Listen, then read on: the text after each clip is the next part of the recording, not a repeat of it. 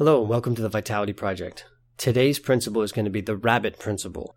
One of the things I keep wanting to touch on in talking about nutrition with people is the idea that you are not supposed to do this perfectly. There are many of well-meaning, well-educated people that set out to change their nutrition and they say, I'm going to stick to this dietary change. And then, wow, big surprise, they make a mistake or they mess it up or they go back to the old way and they say, oh, that's it, I give up. No, no, no, no, no, that does not work. The research is in, we've tried it that way. There's a part of our ego that looks for a way out that says either do it perfectly or don't do it at all. So what I'm going to do is discuss this principle called the rabbit principle, which is the most nutritionally advanced experience you can possibly have, the most nourishing, clean experience possible in getting food into your bloodstream is to go out into the woods, find a rabbit that's selected some lettuce and a patch of lettuce, right? The rabbit, with its instincts and experience, has selected the best one. Kick the rabbit out of the way and steal the lettuce. But don't pick it out of the ground. Eat it while it's still connected to the earth, right? Can you see it?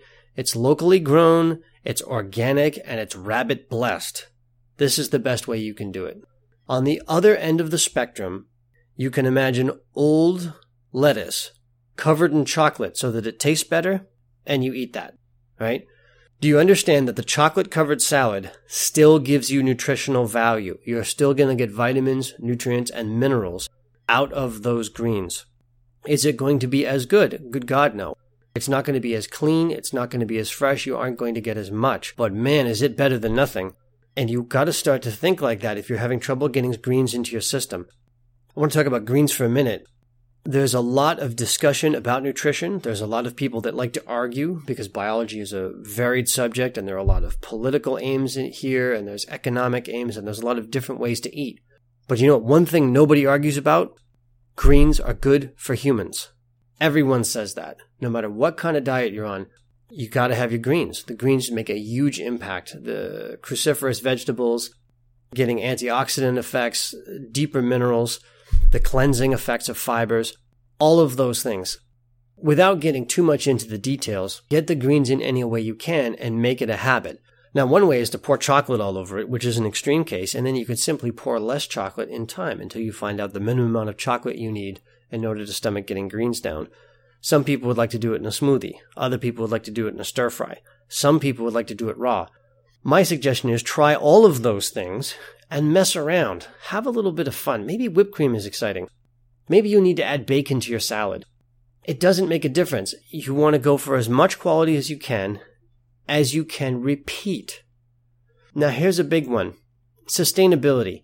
If you are on a perfect diet, let's say you decide to go something uh, fairly intense, let's say macrobiotic eating. Um, I don't think that's perfect in every way, but those guys are intense and have a lot of knowledge, and they're very healthy people that do macrobiotics. Let's say a macrobiotic person slips up from one day and has pizza, ice cream, and Twinkies. Is that going to completely change their health? No, it's one day. How about someone with particularly poor eating habits that eats an amazingly green, organic, kosher, blessed diet for one day?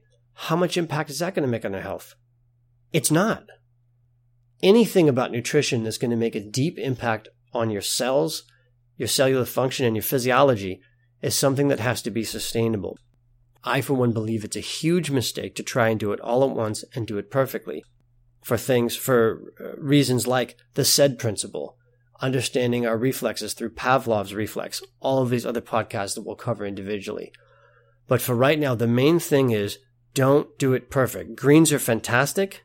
Get them down any way that you can and begin to develop a habit that is sustainable, that isn't quite as extreme as going in the woods and looking for food and kicking rabbits out of the way. Because after a while, those rabbits are going to gang up on you and you're going to get tired of looking for salad in that way. You need to make it sustainable, make sure to make mistakes, and have fun. This is Dr. Evan Hughes, and thank you for joining us for the Vitality Project.